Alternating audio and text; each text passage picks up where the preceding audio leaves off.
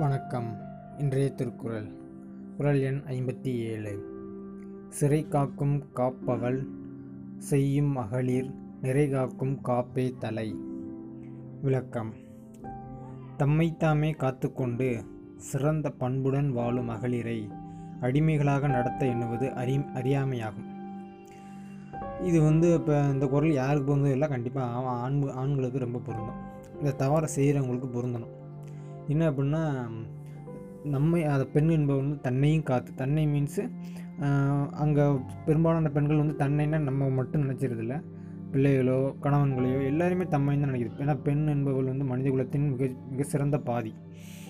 அப்படி தம்மை வந்து கா தம்மையும் காத்து சிறந்த பண்புடன் அந்த பண்புலாம் சில பேர் வந்து பெண்களை தவறாக ஒரு சந்தேக பார்வையிலையும் ஏ நம்மளும் படங்கள்லையும் பார்க்குறோம்ல செய்தி பேப்பர்லேயும் வாசிக்கிறோம். சில நிறைய தவறான நம்ம விரும்பத்தகாத சம்பவங்களும் நான் பார்க்குறோம்.